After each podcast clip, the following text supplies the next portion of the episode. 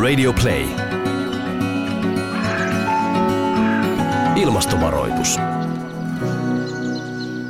Tervetuloa mukaan ilmastovaroituksen jaksoon, jossa puhutaan kotitaloudesta ja, ja, ja puhutaan yrityksistä ja, ja niiden saastuttamisesta ja vaikuttamismahdollisuudesta ää, ilmastoon. Meillä on tänään studiossa Timo Tyrväinen, Myrskyvaroitusyhdistyksen puheenjohtaja, muusikko ja ekonomisti, ja Jouni Keronen, C L C:n toiminnanjohtaja ja, ja Myrskyvaroitus ry:n ää, perustajajäsen. Ää, ei kotitaloudet voi vaikuttaa, ää, koska yritykset saastuttaa niin paljon. Mitä olette herrat mieltä, totta vai tarua? No ihan itse makroekonomistina mä katson tätä siitä näkövinkkelistä, että itse asiassa jokse, käytännössä katsoen kaiken taloudellisen toiminnan se viimekätinen loppuasiakas on kansalainen, on kuluttaja. Et silloinkin kun yritykset myy toisilleen, niin siellä ketjun päässä on kuluttaja.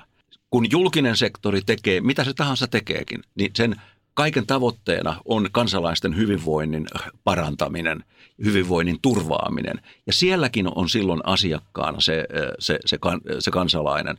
Ja tämä on tavallaan globaali lähtökohta minun, minun ilmastoajattelulla ja kuluttajan roolia koskevalla ajattelulla. Tämä pätee ihan samalla tavalla Suomessa, Saksassa kuin Kiinassa. Ja se korostaa sitä, että kuluttajien valinnoilla on ihan keskeinen rooli. Sitä tuotetaan, mitä yritykset uskovat, että sille löytyy ostaja. Ja kun tietää tämän päivän yritykset, ne miet, kun ne tekee investointeja ja päättää erilaisista strategisista ratkaisuista, niin kyllä ne miettii ja, ja tavallaan monitoroi hyvinkin tarkkaan sitä, että minne tämmöiset kuluttajatrendit ovat menossa. Ja se on yksi asia, minkä takia mä suhtaudun varovaisen optimistisesti siihen kykyyn, meidän kykyyn niin kuin saattaa tämä ilmastonmuutos hallintaan, että kuluttajien ää, mielissä on nyt tapahtunut iso muutos siihen, että aletaan miettiä näitä ilmastoasioita, aletaan miettiä päästöjä. Miten Jouni, totta vai tarua? Kyllä, samalla linjoilla Suomessakin niin on SYKE tehnyt jo pari kertaa tämmöisen Envimat-tutkimuksen. Eli Suomen ympäristö- ympäristökeskus. Envimat-niminen tutkimus, joka ensimmäisen kerran tehtiin kaksituhattayhdeksän ja nyt julkaistiin itse asiassa juuri päivää ennen tätä nauhoituspäivää. Ja tulokset oli, että kotitalouksien kulutus on lähes seitsemänkymmentä prosenttia muodostaa koko Suomen hiilijalanjäljestä. Viimeinen lukema taisi olla kuusikymmentäkuusi ja silloin kymmenen vuotta aikaisemmin se oli kuusikymmentäkahdeksan prosenttia. Ja se niin kuin tavallaan näyttää sen ison potentiaalin, mikä kuluttajien valinnoilla on.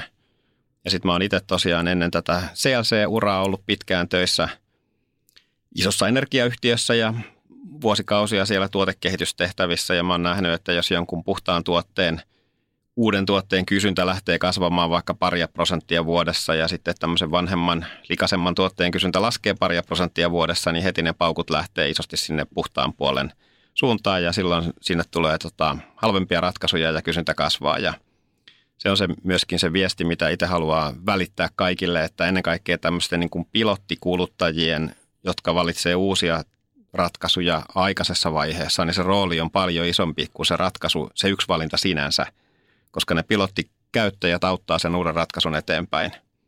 Esimerkiksi vaikka Tesla, niin se yritys, joka kehitti Teslan, tietenkin on tämmöinen yksi ilmastosankari, mutta mun mielestä ne ensimmäiset tuhat tai kymmenen tuhatta, jotka osti ensimmäiset Teslat, niin on todella isoja sankareita, koska se mahdollisti sen yrityksen kasvun. Ja nyt näkyy, että mitä siinä on tapahtunut, että autoja tulee enemmän, ne tulee halvemmaksi ja se pakotti koko toimialan isosti tekemään sähköisiä autoja. Et se näkyy siinä tavallaan, mitä, minkälainen iso voima tällä yrityskautta kuluttajayhteistyöllä on.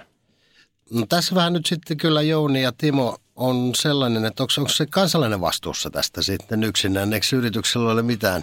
Mitään vastuuta, niin sanotusti. Pitääkö kansalaisen ottaa selvää ja tehdä niitä valintoja vai tuleeko sitä apua jostain muualta? Jotenkin mua kiusaa tämä ajattelu, että tässä nyt, äh, nyt niin kuin tuota, ajatellaan, että se on yksilön vastuulla tämä.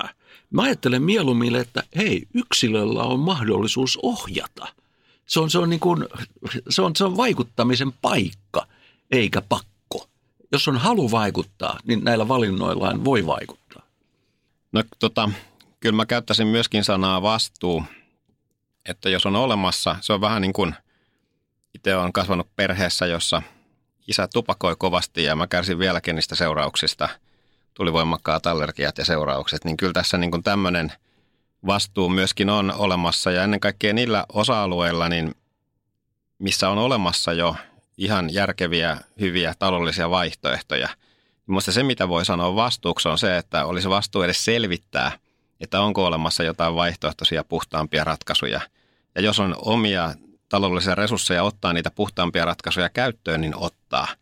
Mutta jos ei niitä taloudellisia resursseja itsellä ole, niin eihän sitä sitten voi ketään edellyttää tekemään tällaisia juttuja. Mutta ainakin se, että selvitetään. Ja niitä puhtaita ratkaisuja löytyy itse asiassa yllättävän paljon enemmän kuin keskimäärin me edes tiedostetaan, koska niistä uusista ratkaisuista ei vielä puhuta niin paljon telkkarissa, eikä Hesarissa, eikä mainosteta niin paljon. Mutta sitten jos vähän googlailee tai kysyy kavereilta, niin yhtäkkiä todella moneen niin kuin arkielämän alueelle löytyy tosi fiksuja puhtaita ratkaisuja, jotka, joita voi valita eikä elintaso kärsi yhtään. Tähän liittyy tietysti jollakin tavalla tähän kysymykseen, onko se vastuu, onko se niin kuin vaikuttamisen paikka.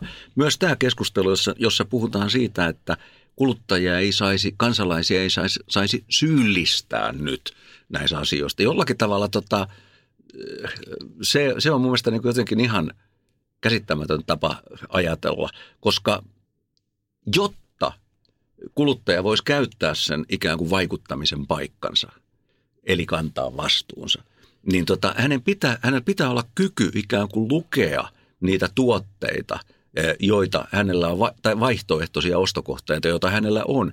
Ja tässä meillä on iso kuilu. Ja tämä on itse asiassa kansainvälisesti havaittu kuilu. Että se ei ole pelkästään suomalainen ilmiö. Että vaikka kuluttajat olisivat kuinka ilmastotietoisia, niin se ei heijastu heidän valintoihinsa, koska heillä ei ole tavallaan kykyä lukea sitä informaatiota, mikä, mikä kertoo erilaisten tuotteiden tavallaan tämmöistä ilmasto, ilmasto-ominaisuuksista. Ja siihen me tarvitaan paljon kehittyneempää tämmöistä sertifiointi, tavallaan tämmöistä, mitä mä sanoisin, tämmöistä laatuleimamerkintää, jolla voidaan kertoa näistä päästöistä, voidaan kertoa ympäristöystävällisyydestä. Meillä on Joutsen merkki, joka on niin kuin itumuodossaan ihan, ihan oikean suuntainen, mutta sitä pitäisi kehittää siihen suuntaan, että se tavallaan selkeämmin ottaisi, toisi esiin myös ja viestisi Tästä, tästä ilmastoystävällisyydestä. Ja sitten me tarvitaan myös, niin kuin tota, no se on pitemmän ajan kehitysprosessi, me tarvitaan tämmöisiä hiilipäästö, hiilidioksidipäästömerkintöjä. Ja, ja sitten me tarvitaan valtavasti informaatiota, tavallaan tämmöistä informaatiokampanjaa, jolla autetaan kuluttajia lukemaan sitä informaatiota. Ja jollakin tavalla mä ymmärrän sen, että tota, siis mun mielestä ei ole mitään syytä tota tämmöiseen niin kuin ilmastoahdistukseen, jos uskoo, että itse asiassa meillä on kaikilla mahdollisuus val, äh, vaikuttaa. Mutta jonkunnäköinen ilmastohämmennys, se on mun mielestä ilman muuta ymmärrettävää ja, ja, ja, ja, ja näin edelleen, koska juuri se, niin kuin Jouni sanoi, kyllä niitä löytyy niitä, tota, niitä, niitä puhtaita vaihtoehtoja ja ympäristöystävällisiä vaihtoehtoja, mutta tämmöisten sertifikaattien lukeminen ja näiden niin kuin, niin kuin ymmärtäminen sillä tavalla, että se tapahtuu helposti, kun sä oot kaupassa, okei, okay, tuolla on se, mitä mä haen. Ja tota, tai, ja, ja, ja, tai jos sä ostat jotain palvelua tai jotain laitetta, niin tota, sä löydät sen, mitä sä oot etsimässä. Siinä me tarvitaan paljon edistystä. Ja Joo, se... ja tässä tullaan tavallaan siihen kansalaisen vastuuseen tai valintaan tai valinnan kautta tulevaan. On selvää, että yritykset haluaa myydä niitä tuotteita, joita kansalainen ja, ja ihminen ostaa, joka ohjaa jo. Puhutaan ihan peruskapitalismista, eikö niin, hyvät herrat, tässä tapauksessa, että yritys myy, mitä ihminen haluaa ostaa. Mutta onko yrityksellä mitään vastuuta, ympäristövastuuta? Pitääkö yrityksen lähteä ajattelemaan sitä muutakin kautta kuin ehkä vaan se loppukäyttäjän kautta? Ennen kuin hujautetaan vielä tuohon yritykseen, niin kun Timo äsken filosofoi ilmasta hämmennyksistä tai muista, niin mä voisin kertoa vielä konkreettisemmin, että mitä tämä tämmöinen valinnan tekeminen tarkoittaa. Että jos nyt esimerkiksi on uusimassa lämmitysjärjestelmäänsä ja on ollut aikaisemmin öljylämmitys, niin ennen kuin vaikka uusi se järjestelmän uudeksi fossiiliöljylämmitykseksi, niin voisi selvittää, että minkälaisia vaihtoehtoja on vaikka maalämmöllä tai maalämpöilmapumpuyhdistelmillä tai muilla. niin sieltä löytyy yllättävän positiivisia, yllättävän taloudellisia ratkaisuja. Tai jos on vaihtamassa autoa ja tarvii vaikka farmarin, niin kuin meikäläinenkin, meillä on koira ja mä pelaan golfia, farkusta en luovu, mutta selvitin, että okei, löytyykö vaihtoehtoisia käyttövoimia. No esimerkiksi pikku googlaamalla löytyi tämmöinen Skoda, Skoda-farkku, mikä ostettiin vuosi sitten, kaasumalli. Kaasumalli maksoi kuusisataa euroa enemmän. Automyyjä oli kyllä sitä mieltä, että hän ei ikinä myynyt kaasuautoa, että suositteli mulle kyllä per, peruspensamalli. Ja mä sanoin, että tämä nyt ei oikein näin pitäisi mennä. Et sun pitäisi auttaa mua siinä, että jos on olemassa tämmöinen edullinen tehdastakuilla oleva kaasuvehje, jolla voi ajaa myöskin bensalla, niin sun pitäisi niinku suositella sitä mulle vaihtoehtona. Mutta tämä on niin kuin tavallaan näitä valintoja. Sitten meillä on vihreä sähkö, niin ollaan kokeiltu sähköistä grilliä, toimii aivan hyvin. Sähköinen ruohonleikkuri toimii hyvin. Sähköinen moottorisaha toimii hyvin. Että t- tätä mä tarkoitan tällä vastuulla, että mm. kun, kun tekee jotain tämmöisiä muutoksia elämässä, niin kokeilee uusia juttuja. Jos ne toimii, niin käyttää niitä. Jos ei ne toimi, niin ei niitä sitten tarvitse väkisin käyttää, jollei ne kerran pelitä vielä. Mutta ainakin kokeilee ja sitten rupeaa käyttämään niitä pysyvästi, mitkä pelittää. Tai ja ruoassa, kun tulee uusia ruokia. Jenkeissäkin, mä en tiedä onko se vielä Suomessa, mutta tämmöinen Impossible Burger, niin kuin Impossible Foods, niin ne on saanut jotenkin jopa verenmaun siihen tota, ny, ny, ny, jos sitä verenmakua niin nyhtökauran tapaiseen tuotteeseen, niin tämmöinen niin kuin hampurilaisista tykkääväkin, niin ajattelee, että to, tosta niin kuin jos silmät kiinni söisi tota, niin ei tietäisi, että se ei ole lihaa. Oletko sä maistanut Jounista? Oon maistanut kaksi okay. kertaa ja sain kavereilta kauheat haukut, että mitä te kopyhytte Jouni, ilmastokokouksen jälkeen sä menet hampurilaiselle. Kattokaa tota firmaa, että se ei ole itse asiassa lihaa, mutta se on sellainen ensimmäinen tuote, mitä mä oon maistanut, että jos silmät kiinni sitä maistaisi, niin siitä ei tietäisi, etteikö se olisi lihaa. Että tämän tyyppisiä asioita mä ajattelen, että tähän niin kuin vastuuseen liittyy, että kokeillaan uusia juttuja, jos ne on puhtaampia ja pelittää, niin okei, ruvetaan käyttää niitä sitten pysyvästi. Mennään siihen yritysten vastuuseen. Hei, mä vielä, vielä hyppään tuohon. Ei mennäkään to... vielä sinne, koska Timo haluaa vielä jatkaa tästä. Hei, Jouni puhui tästä esimerkiksi sähköruohonleikkurista, sähkögrillistä. Niin tässähän on se, se mikä tekee niistä niin kuin tavallaan tämmöisen äärimmäisen ilmastoystävällisen, se nojaa siihen odotukseen, että poliitikot tekevät meidän käyttämästämme, käyttämästämme sähköstä tota niin, niin, niin, puhdasta sähköä, uusiutuvilla tuotettua sähköä. Ja se on yksi asia, jossa tavallaan niin kuin selvästi tämä kuluttajien käyttäytyminen, valinnat, niin jos ne poliitikot tekevät Helsingissä muualla niin kuin tota, nämä, nämä, tämän suuntaiset ratkaisut, niin se helpottaa huomioon. Tietysti, mulla on tullut semmoinen mieleen, että tämä on, tämä, on, tämä on aivan absurdi ajatus. Joskus nuorena, kun ihmettelin tällaista noita marksismi-leninismin tota, oppia, niin muist, mulla on jotenkin jäänyt mieleen Leninin. Mä en muista ihan tarkkaan, miten ne sanat. Se oli niin kuin, että äh, kommunismi on yhtä kuin neuvostovalta ja koko maan sähköistäminen.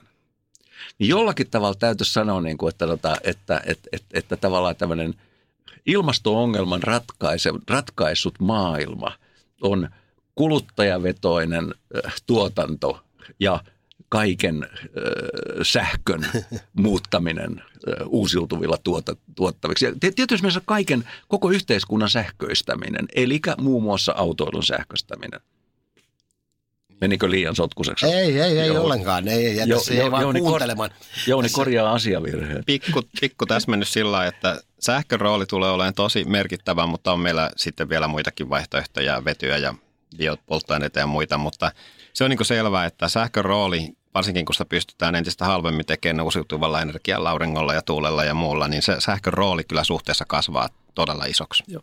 Tässä näkee, Jouni on insinööri, huippuinsinööri, ja hänen kykynsä ajatella vetyä on ihan toista kuin tämmöisen makroekonomistin. Mutta firmoihin, mitäs kysymys? Mikä se sun niin, firmakysymys oli? Niin, alkaa vähitellen vaikuttaa siltä, että me kai niin kuin tässä laista yritysvastuuta ympäristökysymyksissä, mutta onko yrityksillä siis vastuu ilmastokysymyksissä muutakin kuin kuluttajan näkökulmasta? Totta kai. Jos, jos nyt vastuutetaan kaikkia, kun kuluttajia on jo vastuutettu, niin sitten yrityksen vastuulla on ilman muuta löytää aina vaan vähemmän ja vähemmän haittaa tekeviä tuotteita ja ratkaisuja.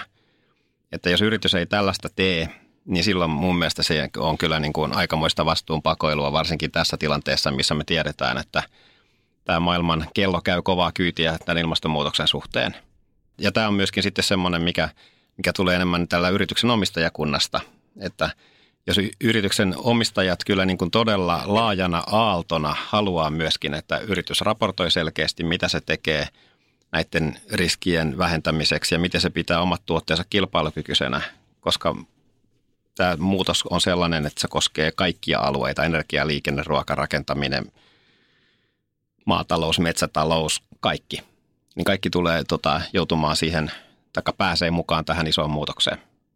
Tietysti mielessä tässä on myöskin tota tämmöinen aikaperspektiiviero. Jos me ajatellaan yritysten ikään kuin toimivaa johtoa, mehän ollaan jo, meillä on paljon kokemuksia siitä, että ne katsovat aivan liian lyhyen, lyhyen tavallaan matkan päähän. Puhutaan kvartaalikapitalismissa, jossa on tärkeämpää se, että mitä tapahtuu liikevaihdolle ja, ja, ja, ja tulokselle nel, kolmen, vuosi, vuosi neljänneksen aikana kuin se, että mietittäisiin tätä mittaluokkaa kymmenen vuoden, kaksikymmentä vuoden perspektiiviä eteenpäin. Ja yksi asia, joka liittyy juuri tähän, on se, että, että omistajat, varsinkin tavallaan taas pitkäjänteiset omistajat, ne haluaa, että yritysjohto toimii. Niillä on vastuu siitä, että, että, että ne haluaa silloin, että, että yritys menestyy myös tulevaisuudessa, ei vain tänä vuonna ja vielä ehkä parhaassa tapauksessa ensi vuonna. Ja tässä tulee siis se, että, tota, että, että ikään kuin tota, tämä toimivan johdon vastuu on miettiä, miten yritys menestyy siinä maailmassa, jossa isot hiilipäästöt ovat raskauttava tekijä, joka johtaa siihen, että niitä aletaan syrjiä. Paitsi kuluttajat syrjii, mutta sitten myös sijoittajat ja, ja, ja raha alkaa paeta niistä yrityksistä. Ja ilmeisesti on niin, että entistä enemmän on myös valveutuneita omistajia, jotka hyväksyvät toimivan johdon päätöksiä myös näissä pitkäjänteisissä ratkaisuissa. Mitä tuota, miten näette, miten kuluttaja voisi niin kuin motivoida tai kannustaa ehkä tekemään näitä ää, ilmastoystävällisiä ratkaisuja? No ensimmäinen edellytys on varmaan se, että niissä tuotteissa tai palveluissa, mitä kuluttaja hankkii, niin jotenkin näkyy se tai kuluttaja tietäisi, että mikä se ilmastovaikutus on. Ja tänä päivänä se on vielä aivan liian harvoissa tuotteissa näkyvillä. Et tietenkin tällaiset fossiilipolttoaineet tai biopolttoaineet, vihreä sähkö, tämän tyyppisissä se näkyy, mutta jos menee kauppaan ostamaan jotakin tavaraa, niin aika harvoissa tuotteissa on mitään tämmöistä hiilijalanjälkeä näkyvillä, paitsi Koreassa. Ja Timo haluaa varmaan tästä vähän jatkaa. Joo, Korea on erikoinen maa. Ne, joskus yhdeksänkymmentäluvun alussa tuli tänne Suomeen ja äh, rupesi imitoimaan me, suomalaista tämmöistä informaatioteknologiavetoista talouskasvua ja teki sen erittäin menestyksellisesti. Ja nyt me voitaisiin katsoa Koreaan päin ja miettiä, pitäisikö meidän sieltä jotakin tota, kopioida tänne takaisin. Ja siellä on lähdetty hyvin voimakkaasti siitä, että on rakennettu tämmöinen kokonaisvaltainen ilmastostrategia, jonka tarkoituksena on ikään kuin ohjata kulutuskysyntää puhtaisiin tuotteisiin. Samanaikaisesti on rakennettu sellainen tota, tavallaan toiminta-alusta, jossa ö, yrityksiä tuetaan sellaisissa innovaatioissa ja tutkimustyössä, jos, jolla, jolla sitten lisääntyy näiden puhtaiden tuotteiden ö, tuotanto.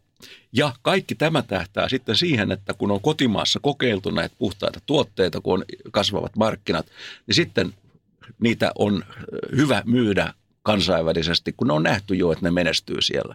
Ja se, mikä siellä on se tavallaan se yksi kannustinjärjestelmä, on se, että sinne on kehitetty tämmöinen kuin vihreä luottokortti.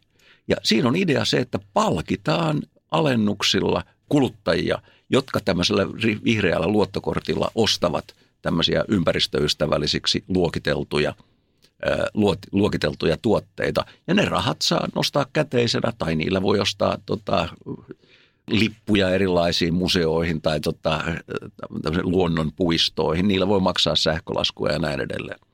Erittäin mielenkiintoinen konsepti. Ja kortin käyttäjiä on mitä kuusitoista miljoonaa? Mun mielestä kuusitoista seitsemäntoista miljoonaa, eli, eli, eli oliko se nyt sitten niin kuin perät, reilusti yli puolet aktiiviväestöstä. kuusikymmentä seitsemänkymmentä prosenttia niistä, ja. jotka on yleensä luottokortti, on mahdollisuus olla luottokortti.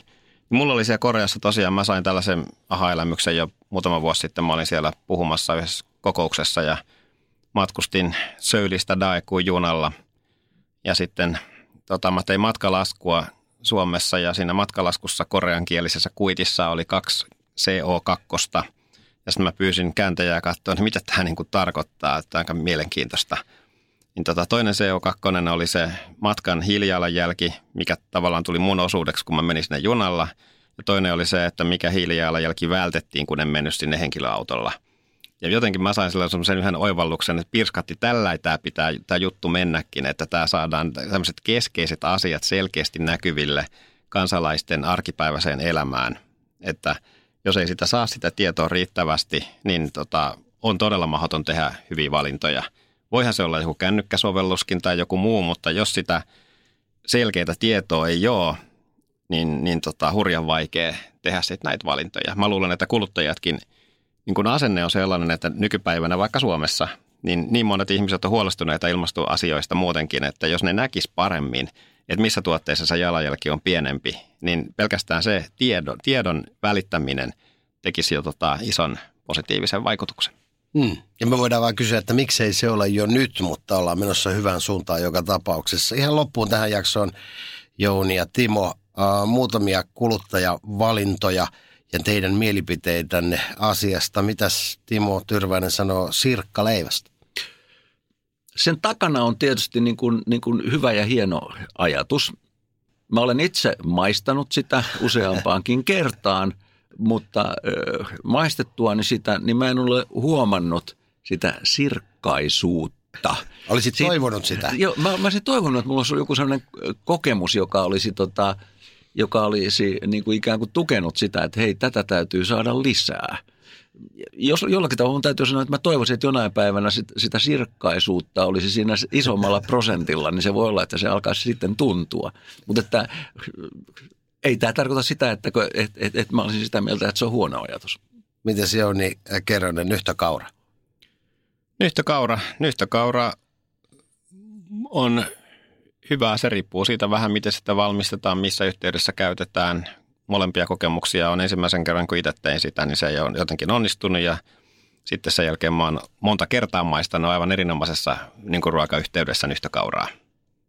Itse asiassa mun täytyy sanoa, että nyhtökaura on mun mielestä hyvä esimerkki siitä, mitä me puhuttiin tuolla aikaisemmin. Eli kuluttajilla oli jo valmiina sellainen tavallaan piilevä, eivät he tienneet, että he haluaa nyhtökauraa, mutta piilevä halu johonkin sellaiseen, jota ne voi sanoa ympäristöystä, selkeästi ympäristöystävälliseksi tota, niin kuin, niin kuin ruoka-aineeksi. Kun se tuli markkinoille, niin siellä oli, se meni läpi, mutta jos kuluttajat olisi silloin kääntäneet sille selkänsä, ei siitä olisi tullut sellaista, sellaista voittokulkua kuin nyt on nähty.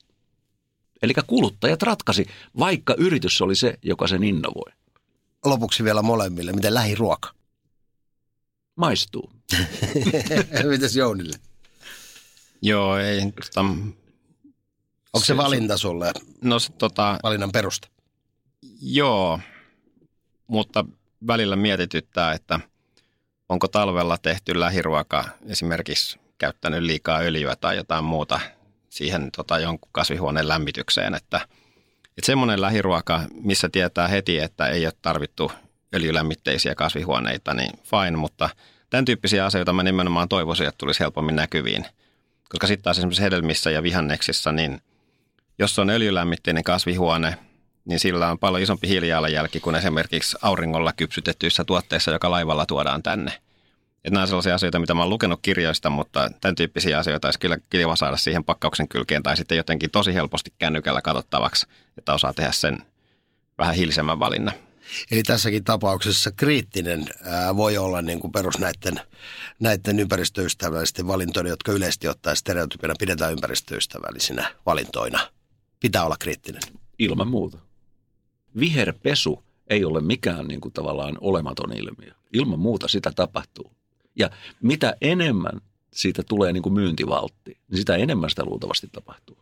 Saanko vielä heittää tämmöisen huumebisnesanalogian tähän loppuun? No, se on hyvä lopettaa aina meidän jakso huumebisnesanalogian, mutta sovitaan kuitenkin, tämä on viimeinen kerta, kun hu- tähän. Ei vaan, kohta kuulette, mistä on kysymys. Sitä mä oon miettinyt tätä tuotanto versus kulutusasiaa, että maailmassakin on yritetty kitkeä huumeiden tuotantoa, myyntiä ja jakelua niin kuin suurin piirtein armeijoiden voimiin ja valtavat sanktiot ja rangaistukset tästä, mutta niin siitä huolimatta bisnes sen kun kukoistaa ja kasvaa aina kun joku ostaa. Se on ollut mulle sellainen, mitä mä oon miettinyt tässä fossiilienergiassa ja muissakin, että maapallo vaan on sellainen, että niin kauan kuin on kysyntää, niin aina joku niin kuin tuottaa. Mutta sitten jos sinne kysyntään pystyy vaikuttamaan, että se kysyntä oikeasti muuttuu, niin se on se kaikista varmin ja kestävin tapa muuttaa tätä koko hommaa. Ja sen takia mä oon tällainen, Timo tietää, että mä oon tämmöinen fanaatikko näiden kuluttajajuttujen kanssa, julkiset hankinnat, kulutukset, kaikki tällaisen muuttaminen, koska ne on sitten niitä pysyviä muutoksia, mitkä tota, muuttaa. Mutta jos me joku tuotantolaitos vaikka jossakin maassa suljetaan ja se kysyntä säilyy samana, niin sitten se samanlainen laitos avataan jossain muualla, muussa maassa ja sitten se homma taas jatkuu. Jos me päästään siihen kysyntään vaikuttaa, niin sitten me saadaan aikaan semmoinen niin kuin pysyvä lopullinen muutos. Tähän oli itse asiassa hyvä kiteyttää tämänkertainen jakso. Tämä oli Ilmastovaroitus. Jouni Keronen, Timo Tyrväinen. Kiitoksia kovasti. Minä olen Hermoni Seppälä ja, ja seuraavalla kerralla sitten jotain muuta.